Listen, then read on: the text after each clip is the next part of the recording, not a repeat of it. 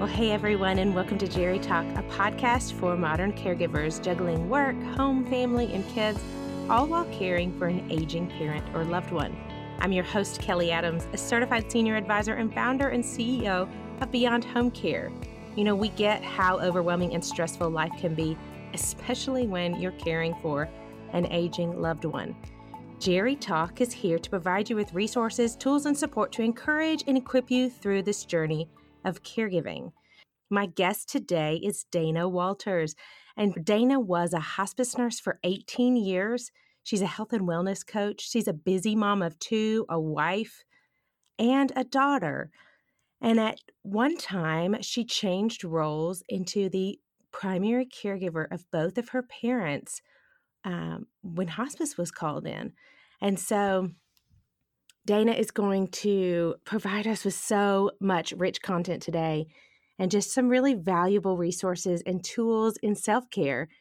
And I'm just excited to to share her story with you. And so I'm not going to um, delay any further. Let's just jump right in and welcome Dana to the program.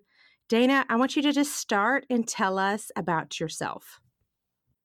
Okay, I am 41 years old. I have been married to my high school sweetheart for almost, oh, I don't even know how many years. I guess we've been together 25. Um, we have two beautiful daughters, 17 and 14. Um, our oldest is committed to Shelton State this last couple of weeks. We're super excited about that. And um, I have been in the healthcare field for a mighty long time. I started out working as a CNA um, at 16 years old here at our local hospital and fell in love with it. I can remember my mom was a nurse, my stepfather was a physician. I just kind of followed right in their footsteps and um, always knew that I wanted to take care of other people. So I can remember starting out at 16 and being thrown into that role. And I can remember seeing things that I never dreamed of seeing. I'm sure. I remember going home scared. Mm-hmm. Um, I can remember my first patient. I remember telling my mama, I can't do this. Like this, this was scary. And she said, go back one more day. If you go back one more day and you don't put a smile on somebody's face or you don't know in your heart that you made a difference, don't do it. And I thought, uh, okay, just one more day. And I thought, I can get through one more day. And that next day did it all. Um, I never looked back. So um, I think I had to change a little bit of perspective and get fear out of the way um, to realize that there are people that need us no matter where they are. Mm-hmm. So it taught me how to love unconditionally in a place where a lot of people didn't have people to even love them at home. Mm-hmm. So that was kind of starting out um, as CNA, and then I went to nursing school and graduated and um, did some cardiac um, care and then fell in love with hospice. And that has been my my passion and my heart um, for a mighty long time. I guess I've got 18 years worth of um, hospice experience and learned so much about myself and loving other people where they are. To me, it was heart of hospice. It was kind of what we could do was walk into a home and not know the past and not know the skeletons and not know the things in the closet but really just love these patients for who they were mm-hmm. in that current moment be very present and um, no matter what they were going through be able to love them in a way that they needed to be loved as they transitioned you know into the next life so that that was a huge part of my life um still a huge part of my heart then health coaching fell into in, into my lap and um, it was just a different avenue it was a different I would say transition. I'm transitioning people from um, a not so healthy lifestyle to, to health. And um, that has been beautiful to watch and see lots of, of joy and life and hope be given. It has been a journey. I'll just tell you a, a journey, but it has been one that has been very impactful, very purposeful. That's awesome. So, what was really a draw for you to go into health and wellness? So, health and wellness came along. My husband was needing to drop 30 pounds. Mm. I was the wife, so why listen to me, right? Um, I had always kind of been into fitness and taking care of myself, but we came across this program that I researched and researched and seemed very successful. And at the time, I was really looking for support and community. I was needing to be wrapped up and loved at a time of my life when God just kind of handed it off to me. He just kind of said, Hey, here's this program. I stuck my husband on it. I hopped on it. We got healthy together. And all in the, the time period of a couple of weeks of that happening, I found a community of people that really they're my health family, but I consider them family. And they soaked us up. And I realized that, you know what? Everybody kind of needs this. Like everybody could kind of benefit from a little bit of health. And then it really hit me that as a nurse and as a caregiver, we don't take care of ourselves well. Mm-hmm. We can care for other people. We do that great. We do it with our eyes closed. We're very competent in that field. But as far as stopping and providing self care for ourselves um, as professionals in the healthcare field or as caregivers of other people, I realized that I wasn't doing a very good job. I educated on that a whole lot. I even wrote teaching sheets on self care, you know, to educate my caregivers in the home of how to care for themselves. But I recognized that I wasn't doing that at all and that I was serving from an empty cup. And so at that time, it really became evident to me that I didn't see it when I was in the midst of caregiving. And I really thought, wow, how many people need what we have? How many people need to learn how to love themselves 1st mm-hmm. It it just became a, a new passion for me. It was a different side. You know, after losing mama and daddy, then I, um, in the midst of all that, it has really just been profound of the need um, that we have as people caring for family members because there's so much of it right now that it's hard to find the encouragement to take care of yourself, the motivation, that little bit of hope that put one foot in front of the other to make the day work and I just thought we've got to share it and share it boldly. Do you think it's just an easy thing for us to let go of when we are so focused on caring for other people? I think it's um, easy because it's not a priority at the mm-hmm. time.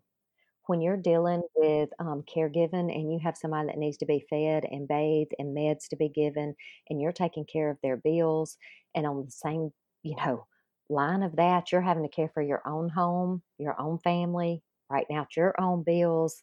And not just that, you're making decisions not just for you anymore.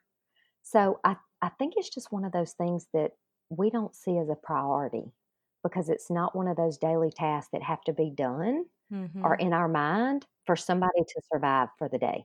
Mm-hmm. Like there are just there there are bigger things in our world um, that we need we prioritize and i think it goes to the wayside and i think when we let it go too long is when we start finding that we become hopeless yeah. because then it seems too big to get back when it's like you said you noticed that you were pouring from an empty cup that's something i tell my families all the time you know you can't take care of someone else if you're not full you've got to pour into you right but then you could then you know kelly you you start when you said that, it made me think because there's that guilt. Mm-hmm. You know, a lot of times we have mom guilt um, as entrepreneur um, healthcare professionals that are out working and um, building businesses and taking care of other people. And we kind of think, ah, oh, we're trying to find work life balance. To me, it's the same thing when you're a caregiver. Mm-hmm. You start feeling guilty because you're so used, you, you've developed this habit of taking on this role of caregiving. And so you're caring for these people, not just physically, but you're handling their emotions and their spiritual well being and how they get back and forth to church or who's going to come in and see them or, you know, what resources do we need? And it really becomes a, a guilt thing that you start putting yourself first. And so many times we beat ourselves to pieces for doing that little bitty something just for us because we're so used to being in the quote busyness mm-hmm. of taking care of everybody else. Yeah, I think you're right about that. So, if you were giving just some advice to our listeners who are caregivers and need to do some self care, what are a couple of things that you would say they should focus on? Whew. So, um, probably to start out with, I think um, you can hit it from two different sides. I know that prayer and meditation are a huge thing um, that you can use that doesn't require a lot of thought process. Mm-hmm. So when your mind is calm and you can pray and you can meditate and maybe some yoga just to have some movement, I think you have that realm of things where you can incorporate some of those things. You can do deep breathing techniques, any little thing just to kind of calm your mind. Are there any apps that you have used that are good for those? Now, I listen to a lot of podcasts, mm-hmm. but I listen more to personal development. Um, there's one called Calm that you hmm. can get. Um, I know it's iPhone, um, but it has different sounds and different meditation songs. I tried a meditation app one time. It was very monotone to me, mm-hmm. and it's like I couldn't follow. My mind could not connect where I was. So I really think use going without an app because sometimes that can cause a lot more frustration, time setting it up, which we don't have as caregivers. We yeah. just don't. I mean, there's not time for those things. Yeah. So um, I think sometimes just cutting you on some some low um, spa music mm-hmm. is the best thing. Even if it's five to ten minutes, just to kind of be by yourself. Get in the closet if you have to, wherever you can quieten your mind and really get a little bit of peace about you. I I find so many times that us as caregivers feel so overwhelmed. Mm-hmm. There's all the the the thought processes and the running, and it's almost like having eight cups of coffee all at one time. and sometimes we just have to take a step back. And if anything I could say, take a step back, take care of you first, do your breathing, try some prayer meditation. If you're a lot like me, and your mind is on overload, you might not can even find the words to pray at the time. Mm-hmm. I do brain dumping. So I love brain dumping. Um, I do it a lot at night where I just get me a piece of paper and it's just like journaling your thoughts. And so I get everything out on that piece of paper. I write down my feelings, whether I'm sad, I'm frustrated, I'm disappointed, um, I'm angry, whatever it is that I'm kind of feeling and going through, I kind of jot down all those emotions. And then I make me a to do list. What's next? What, what am I thinking that has to be done that I'm terrified I'm going to forget because my mind is overwhelmed? And so then I go to that to do list after it's written and I, I pick out three priorities. Those are what I need to get done for the next day. Those are the only things that are going to matter. Are there 18 things on the to do list? Absolutely. But three that must be done. And so once I kind of go through that process of getting everything out, then your mind is kind of free. And you can you can relax better, you can sleep better. And then to me that enables you to really think the process through of how can I get some help? That's one thing we don't do as caregivers if we um, like control. Um, my personality, I've always loved to be in control. Mm-hmm. I felt like asking other people for help was a sign of weakness boy, have I learned different. yeah. I've been forced into knowing that that's not so. And so I've really learned how to use the resources that are at my fingertips, local agencies, family, friends, and really look at okay, how could I have 15 minutes, an hour a day of me time?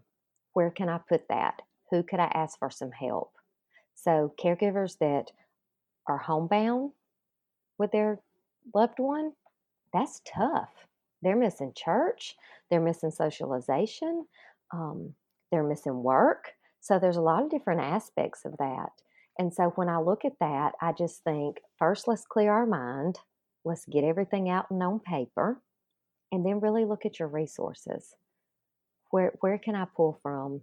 Whether it's a meal, somebody to come sit, um, an agency to come help us give baths during the week, where can I really plug plug some people in to help me have some time for me?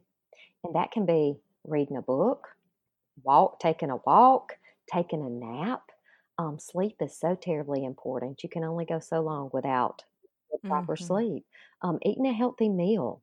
You know, people look at self care as um, massage and pedicures and ma- those things are great. Those things cost money. So there's so many things that we can actually do for ourselves that I just say, make you a list. Five to 10 things that really bring you joy. Is it gardening? Is it being out in your yard? Is it being with your grandkids?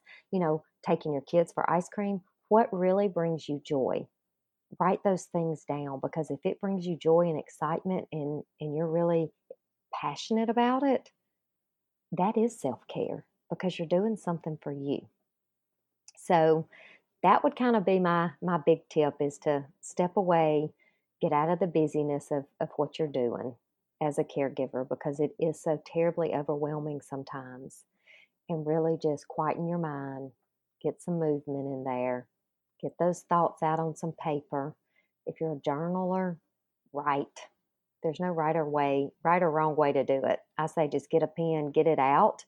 Um, and especially on those days when you're feeling lonely because everybody else is busy and um, you need some extra emotional support, get it out on paper. Get those things out so you can go back and address those things later and find some time for you.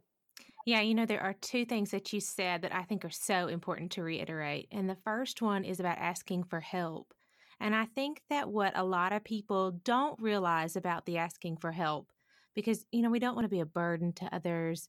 You know, we, of course, we feel like we can do it ourselves better. There's a control aspect. We can go into a lot of things, but but for a lot of people, they want to help. They want to to do something to contribute. And you know, just by asking for some help, you allow them to be a blessing, right? You allow them oh. to feel some fulfillment in that too. And you're not just putting somebody out. Um, and so I think that's really important. Um, the other part of that, I think, is that we are not meant to do this journey alone. And so by bringing people into our circle, that community of what we need as caregivers is so important um, because you never know when somebody else is going to go through the same thing. And if you have opened the door for assistance and help, then you're showing them down the road they can do the same. And that and that's what we're meant to do with this world. You know, we're meant to be to help one another and be community. Absolutely. And I think community is a huge part of it. Um, I know without community, when I went through the death of mom and daddy, that I wouldn't have survived. I, I needed people to love me, and I needed people to love me right where I was. And that was hard. Um, mm-hmm. That was almost as hard for me to accept as asking for help, was allowing myself to be weak and vulnerable.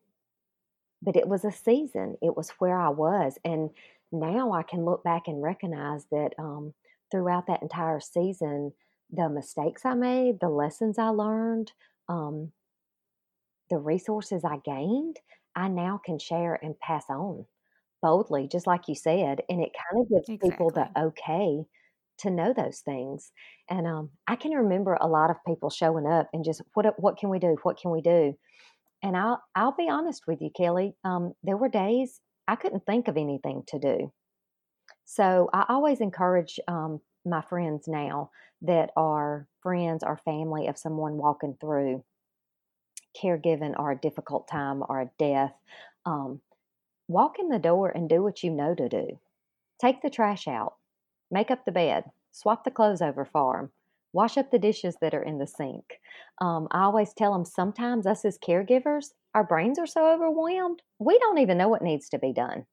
Isn't that the truth? Yes. So it's like, what's next? So I always say, you don't want to overstep your bounds in somebody else's home, but at the same right. time, they are going to love you for it and just be like, whew, that was a load off, and they didn't even have to ask. Yeah. You know, some of it, it can be compared to when you have a newborn and you are so overwhelmed and sleep deprived and you just don't even know which way is up. But having those mama friends that would come in and just love on you, you know, we have those resources that are just really prevalent in our society. It's this stage of caregiving, you know, when the when the role changes and the the child becomes the parent to mom or dad, there's no roadmap for that. We're not prepared as much as we were when we had a kid and I don't we don't talk about it as often. Absolutely not. And not just that, times have changed um, we are caring for our parents a mm-hmm. lot younger. Um, so we are working caregivers. We have families and children of our own. Um, you know, back then you had a lot of places, you know, the nursing homes, the assisted livings, everything has changed and everything's different. Um, so I always say it you you have to know your resources if you don't reach out because the hospitals even now it's tough it's tough to get a list of things that you need and understand before you're in and out the door um, you know you don't have that collaboration right. anymore i don't know that um, you can prepare for everything in birth or in death mm-hmm. um, but i know that one thing i have really learned in this last year is be present in the day. Be present where you are be be where your feet are um, and just be present and enjoy that moment even though it might be stressful um, and it might be fearful and it might have a whole lot entangled in it that you don't really understand um, but soak up each second of it because there's a there's a purpose in it and you will gain so much knowledge and growth from it you just might not see it at that moment hmm Mm-hmm. So you were primary caregiver to both mom and dad, is that right? Both mom and dad. Um, dad got sick um, with an acute illness in September of 2017 and um, stayed in the hospital for a good three months. We were back and forth in the hospital and IV antibiotics, and he came home with me. Um, had multiple falls, IV antibiotics. Like it was tough. We had home care in and out. Um, we looked at trying to hire some sitters. Um, we would all take turns just so somebody could sleep at night because most of the time um, he was up throughout the night, whether it was pain or anxiety. Um, you know, just the medication management alone um, can become very overwhelming. Even though I was a nurse and knew a lot, I was in a completely different role. So, um, in and out of the hospital and back and forth, and um, we finally brought him home in November with hospice and um, took him to his own home. So we all moved in there. And um, we were surrounded by some amazing people. Um, we had our local hospice agency come in and take care of him um, that really respected me where I was in my role as a daughter, but yet as a nurse. So they allowed me to have that voice. Um, and then there's 3 mm-hmm. of us girls, and we just did the best that we could do with, with what we were dealt with. Um, he had a whole lot of pain. It was a lot of pain, a lot of restlessness, um, and a lot of days where I just thought, God, are you being serious? Like, why us? Mm. Um, I questioned my faith. Um, I questioned my ability to care for him. And I really felt lonely, even though we had a house full of people. But I felt like nobody understood where I was. And I couldn't leave home he was bedbound. Um, so I had to have somebody there 24 7. And it had to be somebody that he was comfortable with to change a diaper or deal with a catheter um, or give him meds. And once you start looking at that, that narrows who who's available to you. Um, so sure. it took a lot of education. You know, I, I just really thought, okay, well, I can educate people to do this, or I can have the hospice agency come in and educate people to help me with this. Um, because we didn't want to hire sitters at the time because I felt too much guilt. I thought if I was the nurse and I'm the daughter, I'm supposed to mm-hmm. do this. Um, I can tell you now on the backside and walking through mother's death that um, I should have called in a lot more help than what I did because I needed mm-hmm. it. I was just scared of it. Um, it was the unknown of allowing somebody mm-hmm. else to do something that I should have been honored to do. And that was hard. Um, but he passed away in November 2017. Um, mom got diagnosed with lung cancer January 2018.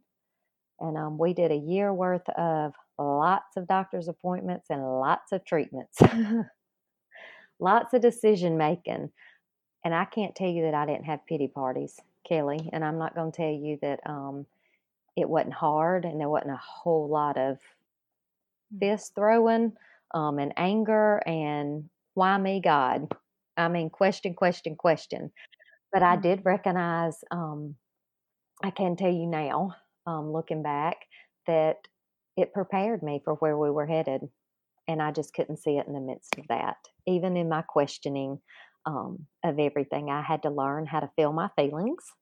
because a lot of times as caregivers, we don't do that. Um, we tend to take on the world's feelings and the world's emotions because we can handle it. And I really had to start dealing with me and recognize that um, I had to prepare myself for what was to come. And so during Mother's death, um, her being at home with us the last month of her life, and um, she also had hospice, and um, we hired sitters.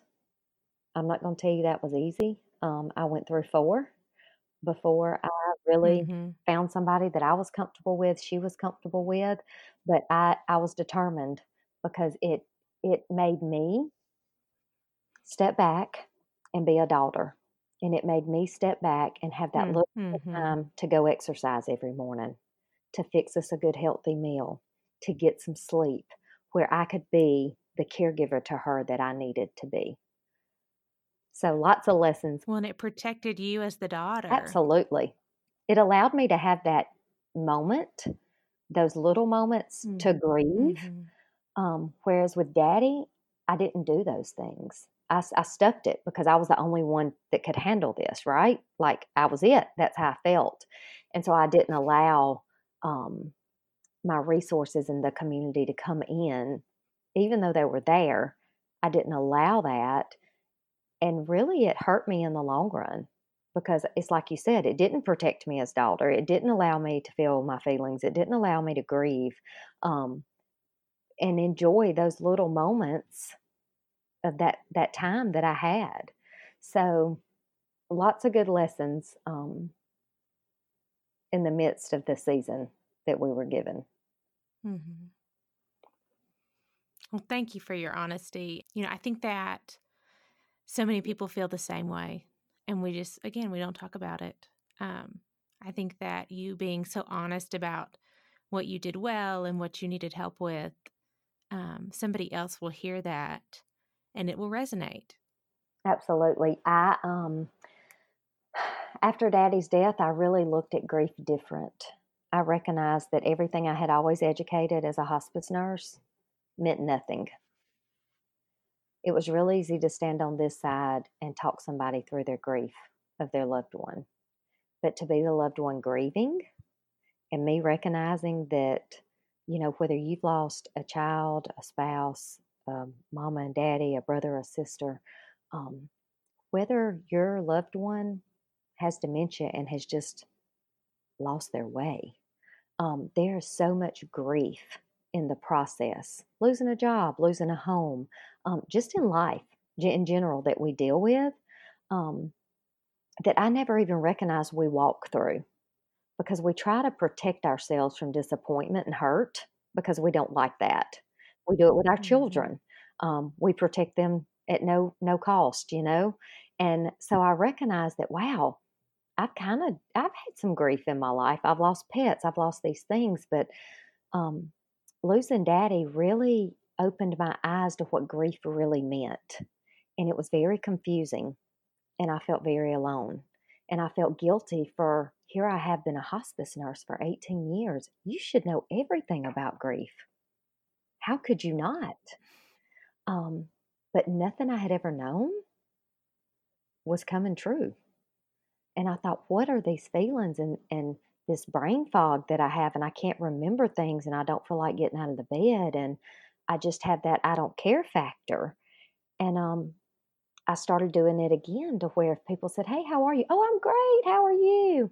And on the inside, I'm dying. And I recognized, why do we do this? And so I thought, some people ask you because they really want to know. Other people ask you because they're nosy. Some people ask you because it's the thing to say when they pass you in Walmart. How are you? But do they stop to really listen? So it's one thing I've really been an advocate for. If you don't have time to listen when you ask somebody how they are, then don't ask. Because so many times we ask, you don't really want to know the answer. And I think that we have to open ourselves up and become better listeners to really hear people out because people are hurting. People need love. Hmm. And so many times, us as caregivers, when we're walking through this grief, you know, when mom got sick and um, she started having that confusion and she couldn't remember how to make a cup of coffee and she couldn't remember how to pay her bills. And we walked through that season with her. We were grieving her then. She wasn't the mother that she had always mm-hmm. been to us. I recognize that even through our grief, we have to allow ourselves a lot of grace, a whole lot of grace, and love yourself despite where you are and accept yourself in that weak and vulnerable state and know that it's okay not to be okay. That that's okay. Do what mm-hmm. you can today.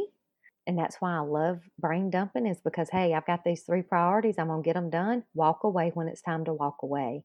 And to me, that is the biggest part of self care is knowing your limits, especially during your grief and mm-hmm. during that caregiving period that you're walking through because it is exhausting.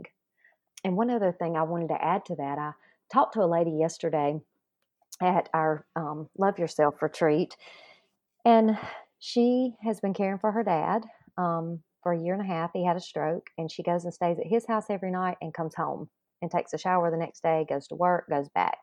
She can't afford sitters, so she's really making do with the, the resources she has. And she kept saying, I've got to exercise. I have got to exercise. And I said, Why? Why are you wanting to exercise? Well, I've just not been eating good and I know it'll make me feel better and um, I've gained 30 pounds. Well, let's look at why you want to exercise. Because if you're wanting to exercise to feel better and lose 30 pounds, stop eating the cake. And she kind of looked at me as she was eating the cake. And I said, Why are you eating the cake? And she said, Because it brings her comfort, makes her feel better. Because she's stressed and she thinks she deserves it. And so she's like, This makes me feel better. And I was like, But it doesn't because you're wanting to exercise to feel better. So, really look at why you want to exercise. Do you want to add the stress of having to add this in? You need an hour away. Look at the time you have and look at why you're doing it. And so she kind of looked at me and said, I really don't want to exercise, do I? And I thought, well, you just want to feel better. So try walking for 10 minutes. Sometimes we think it's all or nothing. And we put so much pressure on ourselves right. to drink 80 ounces of water a day, eat a healthy meal, lose 10 pounds, step on the scale. If it hadn't moved, exercise harder. I mean, we go through this vicious cycle of adding stress to ourselves when we already have such a stressful environment of just trying to make it day to day in this caregiver role. So I say, really, That's yeah, so do self evaluation and really look at what will make you feel better not everybody loves to exercise. Do you need healthy movement? Absolutely. But there's other ways to get it than going to the gym or sweating doing cardio for an hour. There's other ways to get those things. So that's where I go back to look at what makes you happy, look at what makes you feel good, and do those things for the right reason. Not because it's something you read on the internet that you should do because it's going to make you feel better. I think that's so smart too, because if you like to read, if you like to knit, you know, if you like to organize your closet, whatever it is that brings you joy, you know, carving out 10 minutes to do that to fill your cup doesn't have to look like eating vegetables and, you know, doing 30 minutes on the elliptical Absolutely. machine. Those are good things for right. us, don't get me wrong. Like we need to be eating right and but in that moment, in those seasons, let's do things that bring us joy and comfort and I think that's well. So it's smart. like I told her: walk, find ten minutes, three days a week. Don't feel like it's something you have to do every day, or you beat yourself up and feel guilty about it. And she said, "That's what I'm doing. I have guilt right. every day." Well, then what is that adding to you?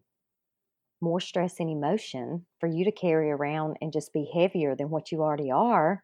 We're trying to work out from under that heaviness, you know, and and we are our reality. So it's really time to sit down and, and self evaluate to see where we can take some things out and add some things in and um, learn how to say that big word no. Sometimes we just have to say no mm. and not be everything to everybody. That and that's a hard one. I think too for women especially that no word is just so difficult. We don't want to disappoint or you know, claim we can't do something, but there's so much power in the no. Absolutely. And you know, I often wonder, us as mamas, why, or, or just women, I think us women are kind of worse. Uh, why do we feel that? Why are we putting so much pressure on ourselves? And I really think that social media, just the presence and mm-hmm. comparison mm-hmm. um, of us comparing to everybody else and wanting to people please and not look bad or not like we're involved um, has become so huge through that presence of social media. But I think it's um, such a leading statement. I think that be a leader, don't follow. You know what you can handle and what you can't.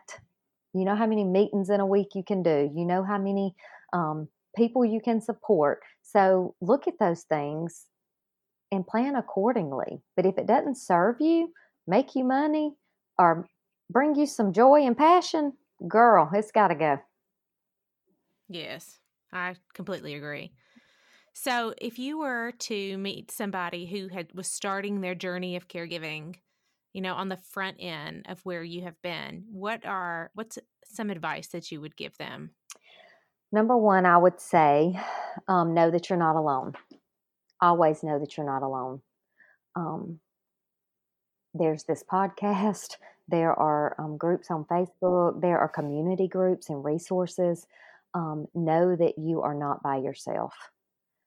Number two, um, I would probably say love yourself right where you are, even on the good and the bad days, and always be present.